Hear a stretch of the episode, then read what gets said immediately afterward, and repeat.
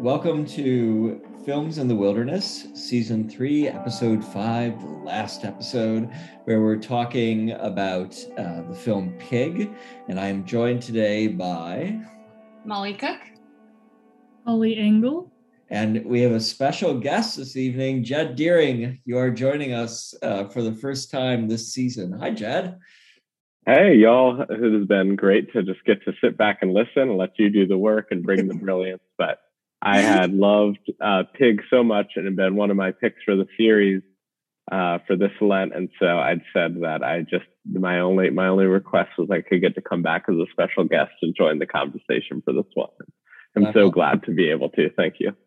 I almost let you down on that one too. So, well, I'm glad I didn't in the end.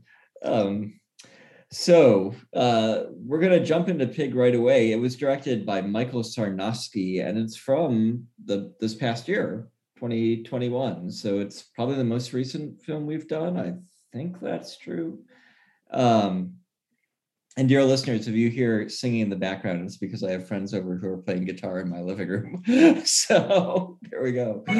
Um, okay, well, let's jump right into this film. Our first question, as always, is what wilderness are the characters in the film experiencing? And guys, sometimes we've broken this up by character. Sometimes it's pretty much a one person film, but um, this one might have several. So anyone want to leap in with uh, let's let's do Rob first. Rick, Nick Cage's character. What wilderness is he experiencing? Yeah, so Rob is the, the central protagonist in the film, and it centers on his experience of the wilderness of losing his um, his truffle pig and uh, all that she represents to him, which we will get into. But um, it's an easy allegory to draw between um, the pig and his um, a, a lost someone who we we later I somewhat revealed to be his wife. Right. This is the the first film we've done that literally starts in, in the wilderness. Um, and yeah. what a wilderness it is. I mean, what what did you guys make of those amazing shots of the Oregon woods? It was lovely. It was nice to look at. Um, and it was also that is what i thought when i started watching it. I'm like oh it's the first one that takes place in the wilderness like actually. But then it but then it doesn't. It doesn't yeah. It, it tricked me. The wilderness of uh of the ur- urban jungle i guess. Mm-hmm. yeah. I was going to say yeah the city becomes its own kind of wilderness.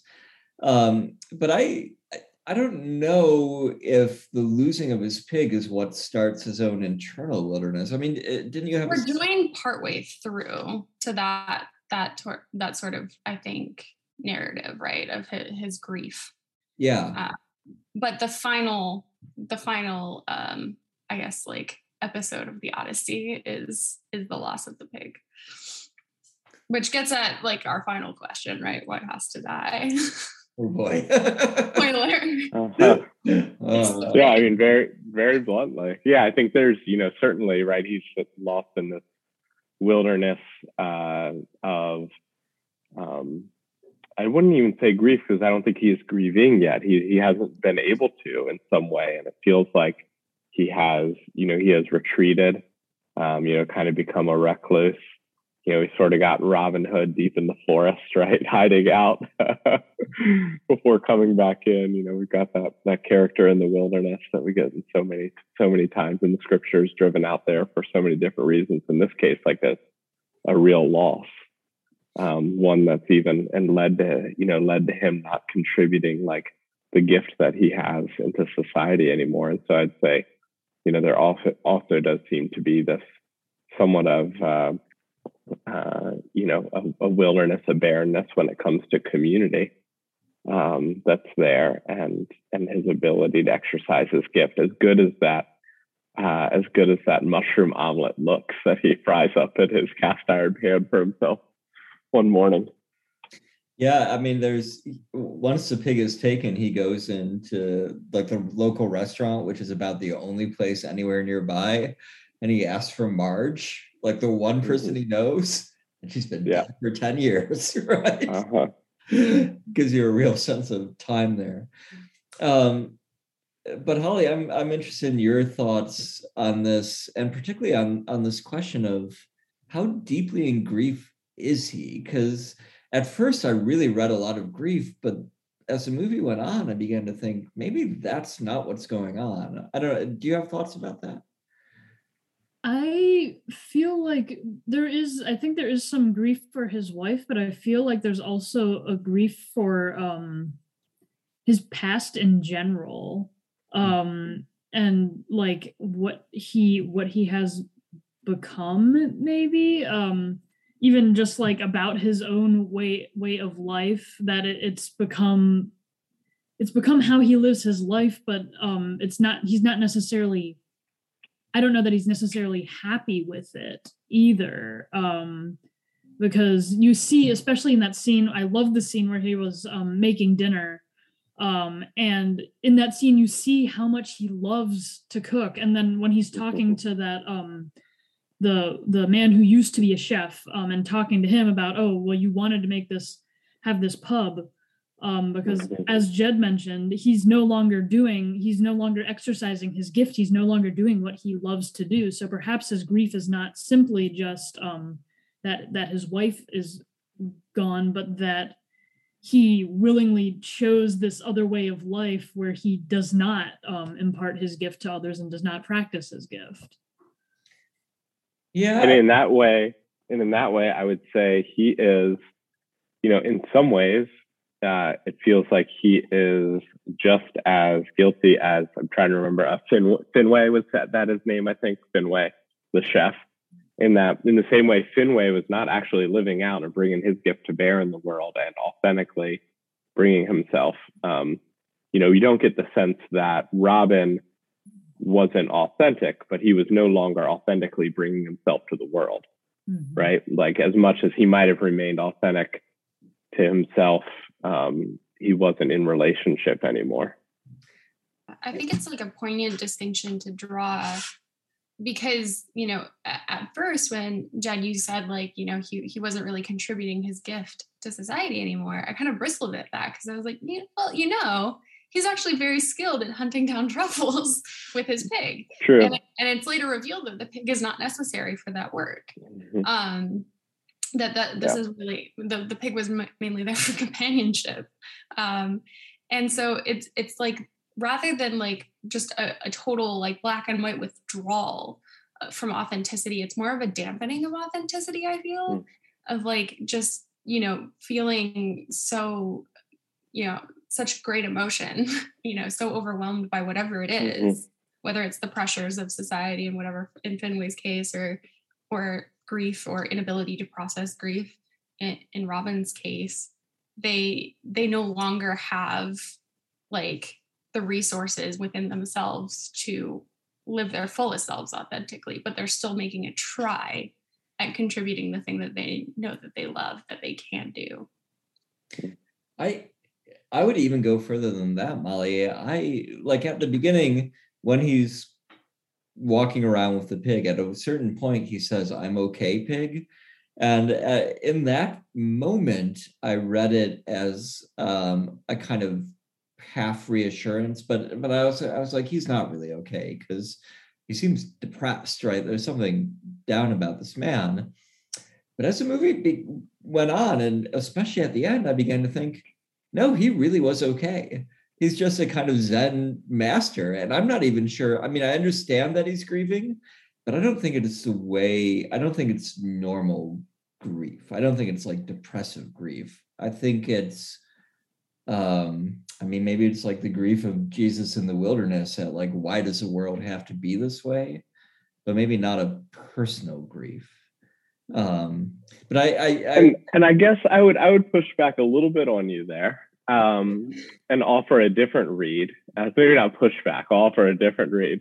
Uh, but that, and this is what I love about this movie. I think it is it is rich uh, for interpretation because it does not fill things in for us, right? And it's often silent and it's evocative with images and, and you know gives us the chance to to look at this in another way. But you know, we, we think about, as Molly, you were mentioning, um, you know, the pig that we'll get more into and what it means that perhaps there had been some transference and, you know, in the, that it wasn't until the pig's dead that all of a sudden it seems like you know he is able to begin to move on a different way. We finally get him washing his face for the first time, right? He he That's goes back and you get the sense he's finally listening to the tape of his um, of his deceased wife singing, you know, and her song that he had not been able to before. Like that, there uh, that they're really for him were some things lost that he was not able to maybe to confront or to live with. I think somebody talks about it around the idea of um, you know you can have uh, gone but not forgotten but you can also have forgotten but not gone mm-hmm. and uh, and what it means that in some ways that she had been forgotten but but wasn't gone um, and and hadn't he hadn't fully embraced or wrestled with what her what her loss meant and been able to really live with the fact that just she was gone. Yeah. Um, something that I don't know um, if that makes sense. But.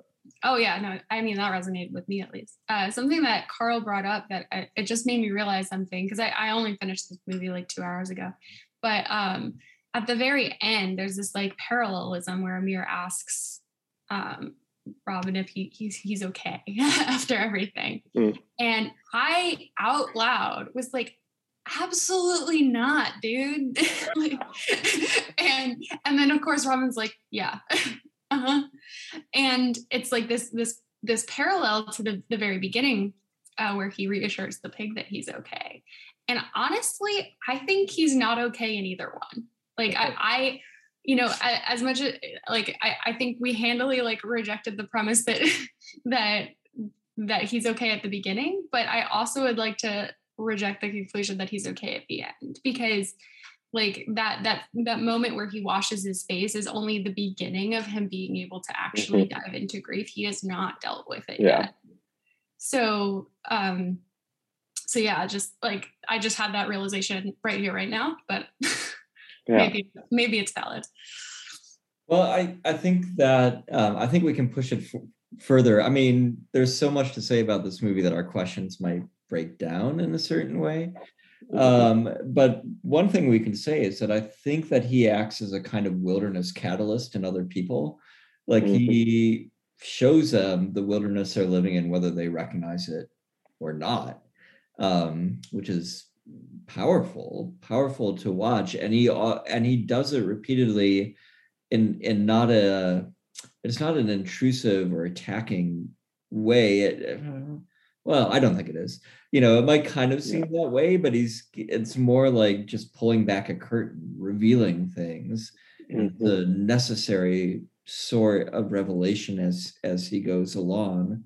Um I mean, there's he goes into the underground, right? Actually, and like there's you know this idea of there's a lot of excavating that's happening of sorts that he's doing with people, and you know you have everything with uh, Eurydice and Orpheus and all of that with uh, with the name of Finway's restaurant. And so, you know, you you have the song being played in the underworld, right? What's happening is they're just trying to call back up from the dead. Uh, you know, all the ways you might want to read like that inclusion um, in in the film as well.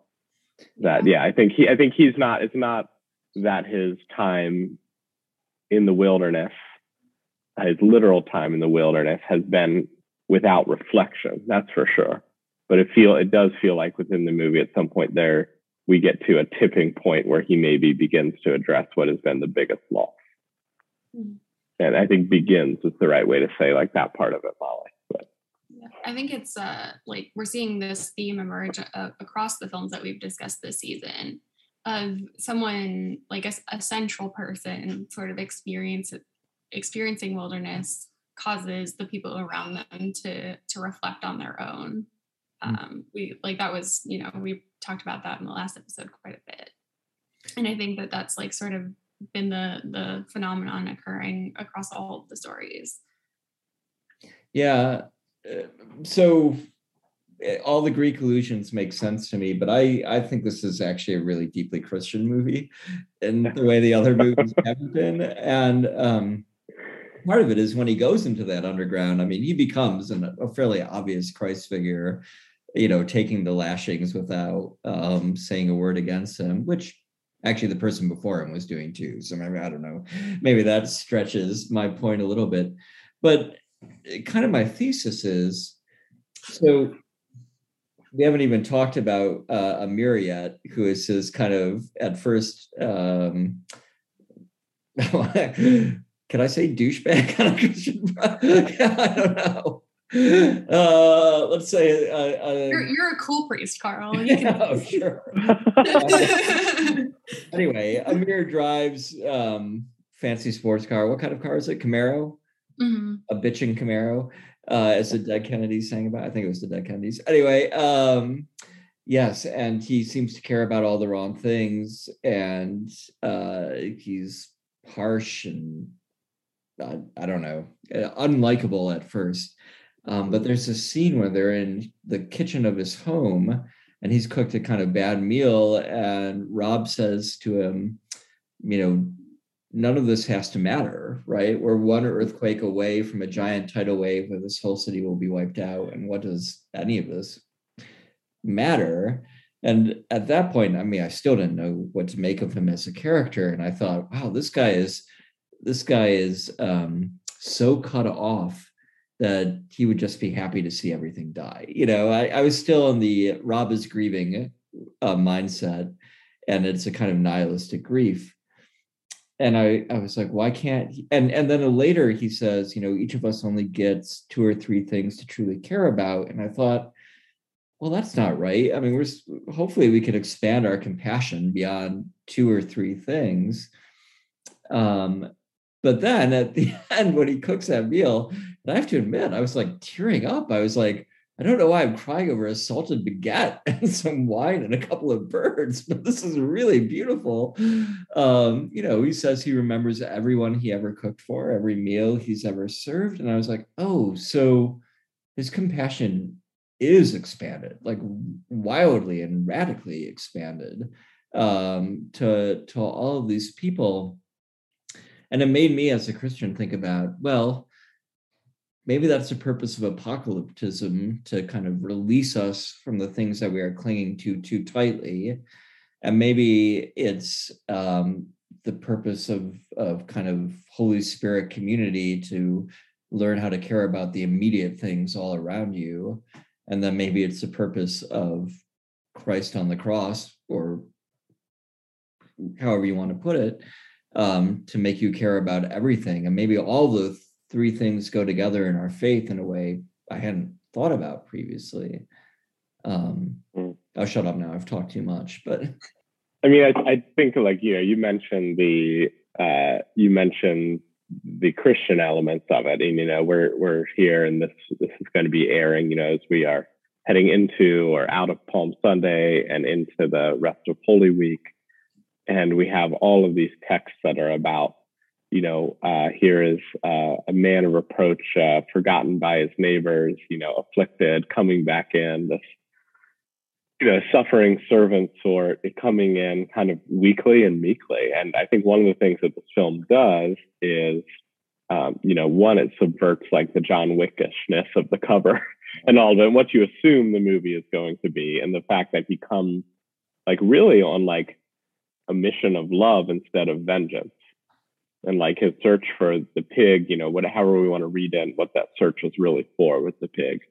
Um, you know, there he he ends up encountering people, and like you said, Carl, even if it sometimes it was with confrontation, I think it was a confrontation that often like came out of love and out of a space of him accessing that gift he had of his memory and the gift to be able to recall so deeply um, you know what people's passions were, who he had served, you know, whether it's with Finway as the chef of the restaurant or Darius and the the meal that he had served, he and his wife and the bottle of wine. um, you know, and you just to have him come in and upend all of our expectations of, you know, what it was going to mean to to encounter each of these people along this way on this journey, and that there's like another way to wholeness instead of um, violence. Well, should we um, talk for a moment about Amir who's the other main character, I would say, and is also in a wilderness of his own. Holly, what, what do you make of Amir? Um, I well, I really liked within the film the connection between Amir and classical music. Um, as as a fan of classical music and somebody who, who plays it, um, I just found that whole narrative really interesting. Like the the voice of the classical music radio man, you know, just some old dude in a tweed suit up in a hole somewhere, like saying, "Oh yes, it is superior to all the other musics," and that Amir is always listening to this. He's always trying to um I, I feel like he's he's trying to prove himself constantly.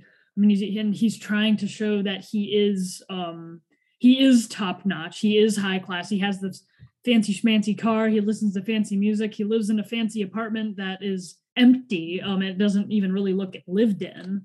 Um, and so that he's in a way just like how um the the chef at uh Eurydice how he is kind of acting out this um this life um and acting out this like oh this is what i wanted to do um it's almost like amir is doing the same thing and in the process uh like robin is kind of ignoring i don't know if ignoring is the right word but su- suppressing maybe his his own grief um about um his his mother and his father about about losing his mother um and in the way that he's lost her and um in also in a way losing his father uh, because mm-hmm. they're so they've become so distant from one another is his father a psychopath i don't there, think so there's a certain point where his father said i know what i am and i was like i think i know what you are too but then then when he starts to eat he gets so emotionally involved i was like okay i'm wrong about that he's not a psychopath he's just uh, maybe bought into an ideology of success. I don't know. What What do you guys think of the father? I think it's interesting. The names in this are all very interesting, right? And that with Darius, you get, you know, what it means is up. Darius is a possessor. Mm. Uh, you seek to gather to maintain value, and uh, and just what it means that apparently, you know, he is just within capitalism has decided to just lean fully into becoming this one who possesses so much. Um, and even even I wonder if there's something in why uh, he hasn't released his wife to die. Um, if that would if that would force him to confront and to break down and to lose the facade, right? And is like holding holding that holding that in, ignoring that, staying busy, conquering the business world um, you know, exploiting what he can, gaining value of what he can from restaurant industry, which there's a lot of commentary on in this as well, certainly too. Um, you know, if that that isn't kind of just where he's gone and and focused his all of his energies, and he's lost even that one place of uh, where there's the possibility for relational joy, of the shared meal, right? Which of course then we get, we finally get the opening up or a breakdown at least. Um, yeah, he's become a recluse in his own right. As the, as the voice on this podcast advocating for the humanity of the problematic parents in films, but I really would love to know who hurt him. Like, because mm. it wasn't the wife. Like, he was that way before she mm-hmm. was um, close to death, per Amir's telling. Um, and so I don't know, it angered me that there wasn't more depth to him. Like you have such a rich antagonist and you to just leave him unexplained frustrated me. But this is a movie of few explanations. Yeah. So well, one thing that's unexplained or at least we can have different opinions of is why he has the pig kidnapped. And I came away thinking he had that pig kidnapped not because he wants truffles, but because he wants to stop his son's ambition. Like it, it yeah. seemed like an act of open aggression towards his mm-hmm. child to do this. Um, and and he explains it that his son is simply not tough enough for the business. So I kind of took that as a little bit of an answer to your question, Molly. Like something happened that taught him uh, how tough you needed to be to succeed. Um, and maybe in his mind, he thinks he's protecting his son through these actions. Um, I don't think so, but Mm-hmm. Is the restaurant business really that hardcore? yeah, like that you need protection from it. Yeah, The you whole get, it's time like a I, I was like, I'm I'm ready for this to be about drugs, and it never was. Oh. Well, you know, this is a movie where they um the the top chefs go down into the underground so people can beat them up to show how sh- tough they are. So at least in this fairy tale esque world, it is. You know, it's definitely that hardcore.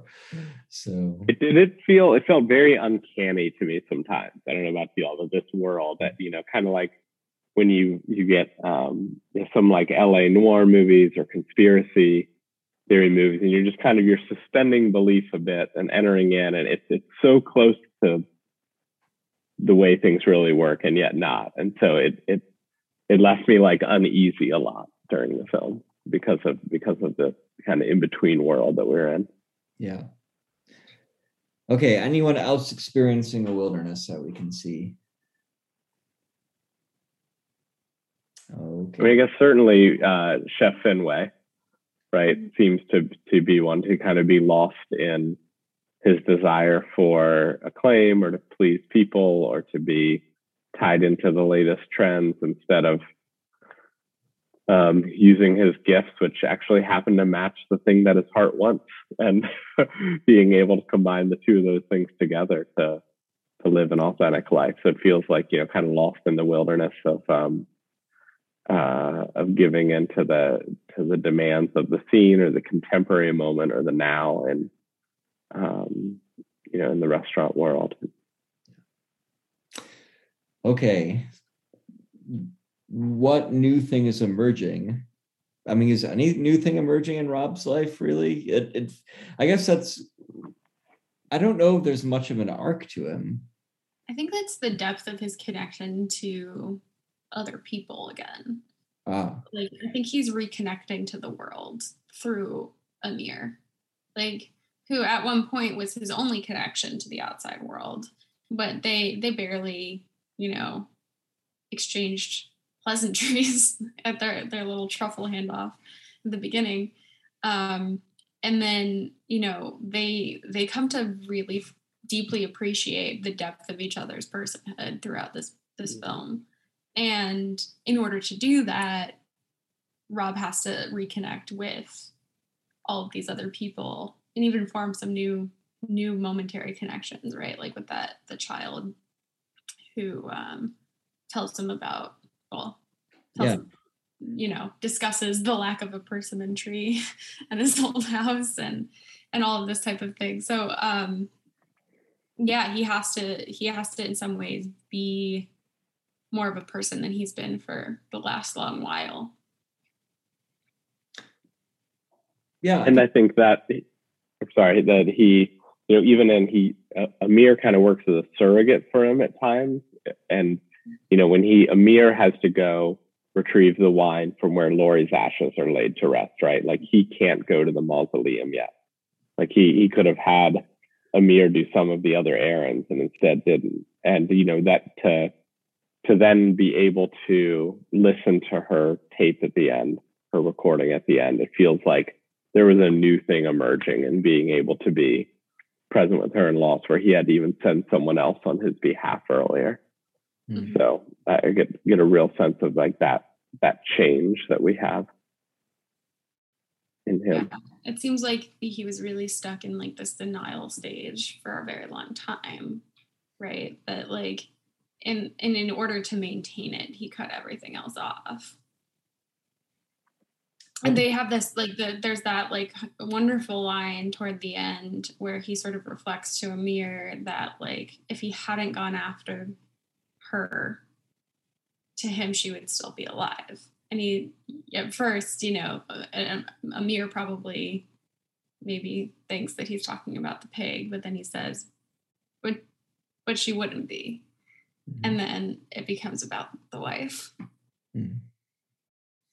Yeah, that's where the Orpheus and Eurydice myth Mhm. comes in the strongest, right? The which is a really good reflection on that myth too, you know, that for Orpheus, if he doesn't go into hell to or Hades to try and retrieve Eurydice, he doesn't have to he won't he won't he cannot imagine her in her state of death which going after her requires that he do that he see it that he experience it so um does that mean the movie is telling us not to not to pursue lost things? Or maybe it's telling us that in the pursuit of lost things we can tang- tangibilize make, make concrete to ourselves their loss hmm. oh that's good. There's because there's remembrance right? Molly like at the meal they actually have this moment of remembrance where these men are bound together by the the loss of wife of mother of this woman in their life of um and in that remembrance like something happens again, how much does it propel, transform, or change them? We don't get a lot of that story, but there's a moment at least in that. Mm-hmm. There are like many, so many ways to grieve. And this is, I think, just as valid as any other. You know, it's it's like that um gosh, why can't I remember the name of the poet? But like, you know, do not go gentle into that good night, right? Like yeah, it's the same. Yeah. Yeah. It's that that that same sentiment of like I, it is a very natural thing to feel a like a rage and a rejection of of loss of death when yeah. you're close up it might be but i hate that poem i mean it's, it's very overquoted but um i think that's because it's poignant it is, but I want to go gently into the good night. Like, uh, why should I be raging? Like, I you know, like what what what is well, it? I think the point is that like maybe like the poet is frustrated that the person dying gets to go gently oh. and wishes that they wouldn't. Yeah, maybe. That was always my reading, but okay. That they fight more for for yeah. their sake. Yeah. Mm-hmm. Do we do we think that there was any new thing starting to emerge in the relationship of Amir and Darius, or was it sim- or or was the emergence of a new thing Amir being able to truly recognize, in a way, the violence his father was choosing against him, and the the the fact that his father was um, unable to was paralyzed and is lost in some way or i you know i don't know like was it just about a recognition or was something else happening for one or both of them? Holly what do you think? I feel like there was something emerging. It wasn't like they were becoming like buddies or anything but that it's i i mean and of course we we don't know what amir's experience with his father in the past has been but it seems like this is the most he has interacted with his father in like i don't know months years maybe that just like talking to him and see seeing him break down that way. I, I get the feeling that he never saw his father lose his cool like that before so even though there's not necessarily I, I don't know if i would say that a relationship has formed between them at the end um, or a relationship that's better than the one that they have which isn't really so great. Um, but it's it's more like he's this understanding of his father and that his father is, isn't a psychopath. Um, that there's something deeper there that there's a deeper pain there which could potentially lead to um, a more depth in their relationship um, and that per- perhaps there not all hope is lost. Yeah it, it i want to say that like amir has been convinced that he actually doesn't have to live this kind of life. You know that he can go and do whatever he wants. He doesn't have to be a food broker. He doesn't have to have a camaro. He doesn't have to have like a catalog apartment. Um, but at the end of course they say to each other see you next week right? Which imply things are just going to mm-hmm. go on. So maybe there's an internal change maybe like the attitude or the approach will be different. But I mean, to me, this was like transference was such a heavy theme in this film that I can't imagine that, it, you know, Amir and, and Rob have not sort of transferred some of, of their energy onto each other, you know? Yeah. It's very clear in the scene where they're preparing the meal for the, the, the world's most awkward dinner where um where they're like Rob has taken on this sort of father figure role. Yeah. Um and and filling the the gaps in Amir's life. And this choice to continue their relationship with one another, if to me it signaled like this, you know, we're both moving on from the things that are dead and focusing on the thing that is alive. Yeah. Even the sweet, tender moment where Rob uh, champions that Amir got the wine yeah. at the table, like to his that it was just like oh, like a, che- a cheerleading and affirmation, like yeah. It was like such good mentorship, you know, giving credit where credit's due. Uh-huh. Well, and, and that makes me realize I think that the wilderness, one of the wildernesses we didn't name was our kind of cultural or societal wildernesses. And um, because this movie is such a great bait and switch, right? Like we are all expecting the violence to break out at some point, you know, where like in that kind of third act, where Rob says to Amir, you know, go to this bake or go to this place um, and uh, set, tell him I sent you, you know, in a in any any in movies like this that I've seen before, he's going to get some kind of weapon, right? Mm-hmm. Um, and it is instead, you know, he's he's going to get a bottle of wine. Rob's going to go get a loaf of bread. like, like that's it. And so I I think there is a kind of wilderness of toxic masculinity, which has taught us through countless movies um, that the way to deal with with offense and with grief and with you know loss and anger is violence. And um, this movie almost requires of us that we let that die if we are to accept it as a movie right? I imagine people who hate it are the people who are like where was the cathartic moment of bloodshed? That i seem to be promised right? I was at the fight club. Yeah I mean, I think there could be an argument made that the bottle of wine is the weapon because it, it's an emotional weapon. Yeah. I mean, they're they're they're go they're setting out to evoke this this very like poignant memory um in Amir's dad to bring like take him to the edge, you know, and that's just happening emotionally in a way that we sometimes expect to happen physically, especially with men. Yeah, they do kind of emotionally. I mean, it's the same, him. I think, plot device. Like, but it's holly what were you saying Oh, I said yeah, they did kind of emotionally destroy him by feeding him. That, that was a pretty. I mean, it was a violent reaction. Um, if it's not like physical violence, but just like the well, even he did. He, he yelled at Rob. Uh, he's like, "Leave my house, get out!" So it, there was a violent reaction. Yeah, I mean, I think it's it's just very familiar. At least, I mean, I don't want to speak for you, Holly. It's very familiar to me as a woman that this is this is a, type of violence. It's just emotional. Hmm.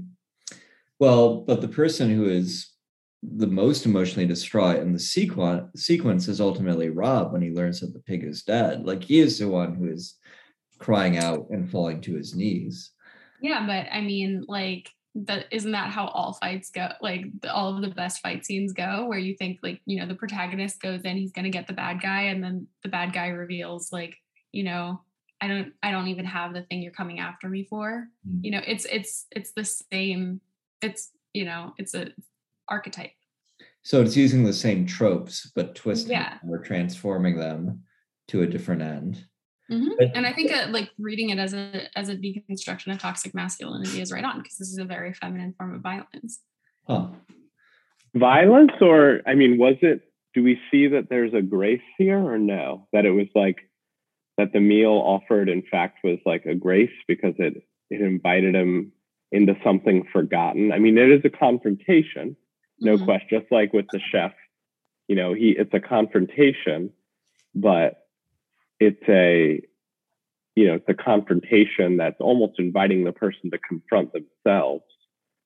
Um, I mean, I guess through through an act of rem, um, of reminder and you know I mean I, you can see I can see the line where you're at but for, it was interesting to hear that just because I, I think I experienced that as like a grace and Mm. and not as not as a weaponizing I mean as much as like it was the final battle Like you're right, one hundred percent. It was the boss battle. Well, I don't know. I know that's interesting. It's an interesting uh, reaction that I'm. You know, I'm the film, like with. we said, the film does leave a lot for, up for interpretation, and without Yeah. knowing the explicit motivation behind what he was doing, I think you could read it either way. Um, but I mean, I, I just saw it as you have a thing that I want, and I'm going to go after you for it. So, I mean, maybe that was Yeah. Amir's motivation. I don't know. Yeah. Yeah. All right. Well, let's get to our final question because this movie is so rich that, of course, we're going longer than we have before. Um, So and you added a fourth wheel. yeah. Well, uh, uh, so what thing had to die in order for the the new thing to emerge? And we've all well, you already answered at the beginning, obviously, the pig. but were there other things that had to die? I mean, I think the relationship between Amir and his dad experienced a new death. Um, and I I'm I'm still mixed and I'd love to hear all y'all's thoughts about it, but like I don't know if Amir's mom had to die because to him she was already dead. Yeah. And to the father, we don't really see any sort of conclusion on on the choice of of her death or not Yeah. but it's so like it's served up for us on this platter of like this is something that needs dealt with um, so i don't know if that's a that's a necessary death or not but i mean also rob's way of of life and and denial of grief is also dying Yeah, that's the thing I think I disagree about. Because I don't I don't think his way of life is a grief-soaked way of life at all. I think it's a very kind of zen forest hermit, you know, detachment. And I, I agree there is there's there's definitely grief there, like you can't ignore it. Um, but at first I thought that it was uh um kind of anti other human kind of grief, like a, a nihilistic, angry, uh mis- misanthropist kind of grief. By the end of the movie, I didn't think that at all. No. So um i certainly hope zen forest dweller is where he ends his grief journey but i don't think he's there by the time that we say goodbye to him at the end of the movie okay. Yeah. Holly, anything else that needs to die in any of the characters? Uh, I'm trying to think. I, all I can think about is the pig. It was such the entire movie was about finding the pig, and then the pig died. Yeah. It was sad. Yeah, I don't know. Um, I guess like, well, his um his isolation had to die. He had to go. Um, I'm talking about Rob, of Yeah. course. Um, that he he had to leave, whether it was Zen hermit life or depressed Zen hermit hermit life. Um, he had to leave it um, and and reintroduce himself after 10 years into society, which um, obviously was difficult since some of the people he knew were dead and like everything had changed. Um, so had to go through that that um, he could never completely return to that solitary state again i don't think i, I think that that part of his life is is dead now um, but i think it's for the better That's true. I think the over reliance on truffles in Oregonian haute cuisine needs to die. But did it? it needs to, but did it in the course of I know, I don't think it did. You know, with mentioning the truffle, I mean, I think the trope that, and, and not necessarily a trope, but the, it feels like these men, and this is this is a movie about men. My goodness, um, you know, we we rarely get a get a woman on screen in the film. Um, is that, you know, he loses he loses his companion in this pig who's supposedly the truffle hunter, um, but is not and like has these almost magical skills or abilities. And is it that you know that for these men the women in their life have been able to dig up something from them that they otherwise couldn't access themselves had been ones who had been um you know able to elicit something from them that otherwise they could not access and i think um uh, for them to be able to go on that journey themselves, for them to be able to let go, like people had to let go of the idea that, oh, it was the pig who was finding, you know, the truffles. It was actually him. But there's some, there's something there around their relationship, around their relationship with women, um, even as it was clear that, you know, the women in their life were a gift for them. Um, so I don't know. There, there's some there's something there that feels like it's changing or transforming. Okay. Well, any final thoughts on the movie? I mean, we didn't we didn't really do a whip around to ask whether we liked it or not. I mean, uh, Holly, did you like the movie? I did like the movie. Yes, I wasn't expecting to either. Um, I'm I'm not usually a pig man in the wilderness type person, um, but I think the the movie was so layered, um, and I I also loved how slow it was in some spots. Like um, when, especially when people were talking to Rob, and he would he would wait a very long time before answering, and and I just I really liked that pacing and thought it fit the the nuances and layering of the movie really well. So I I enjoyed it. I I think it was. I'm glad that I got to watch it. Yeah. How about you, Molly? Yeah, I would not say that Pigman in the Wilderness is my cup of tea either, usually, but I think it is ex- especially good for what it is. The thing that I, I am still processing whether I can kind of put aside is just like, the the use of fridging, really in it. Um, just ice boxing. So it's basically when you kill off usually a woman at the beginning oh. to motivate the male protagonist. Um, in this case, they fridged the pig, and by extension, the wife. Um, just the fact that, they have this entire pursuit, like this odyssey in search of a pig who is never named. Um, and of course, that's for easy, you know, easy transference to being about mm-hmm. about Lori the wife. But um, it just it, it, like I couldn't I, I couldn't get on board. Like it just didn't mm. didn't feel empathetic to me.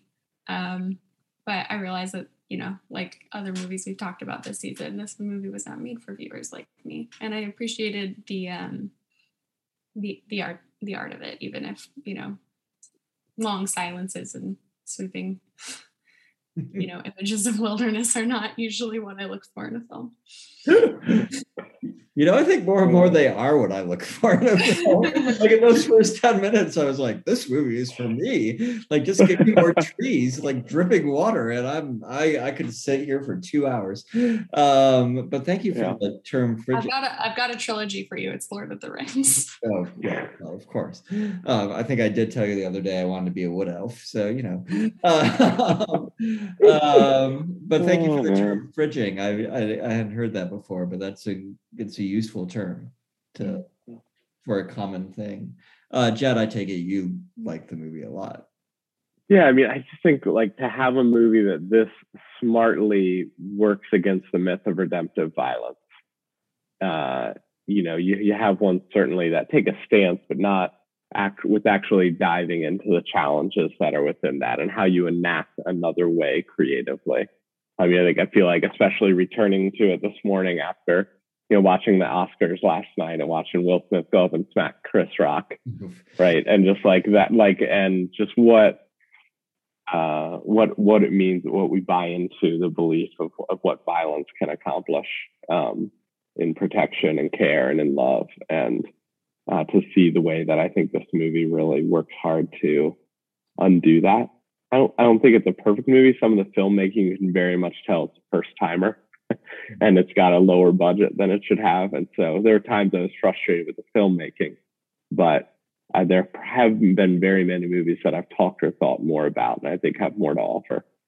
So, yeah, I really liked it. It was I was really excited yeah. to talk about it tonight because um, I found it very rich. Um, so thank you for recommending it, Jed, or for putting it on this yeah. list. And you got I loved the music. you, we've talked about yeah. it. Like everyone else has said something about music. I also love them. Yeah, although I find that Bruce Springsteen song to be incredibly creepy. I'm on fire. The one at the I love it, but it is woefully overcovered. Oh yeah, okay. I heard a cover of it one time in a coffee shop, and it took me three hours to track down who was covering it because so many people have. There we go. Uh-huh. There we go. All right. Well, thank you, Holly and Molly. Thank you for being with me during this season of uh, films in the wilderness. And um, we never know whether we're going to redo this again, but uh, hopefully we will uh, come Advent or at least next year's Lent. So, um, Molly, again, congratulations on getting into seminary and Hey, hey, here we go. Yeah, we're all I'll very- zoom in from next for next season maybe. Yeah. Yeah. And Holly, thank you for being our French interpreter in all things. Oh, you're welcome. Was that essential in two days, one night? You just It really was. It really was. Yeah. Um, which I, by the way, I figured out that film is set in Belgium. It's right there in like the description on Mm. IMDb, and I don't know why I didn't notice it. So that's why the bise. Explains so much, honestly. Yeah, the the bise is. That, am I saying that right? Bise. Yeah, the bise in uh, in Belgium must just be one kiss. I guess. There we go. All right, dear listeners, thank you very much, and we will see you again sometime, somewhere.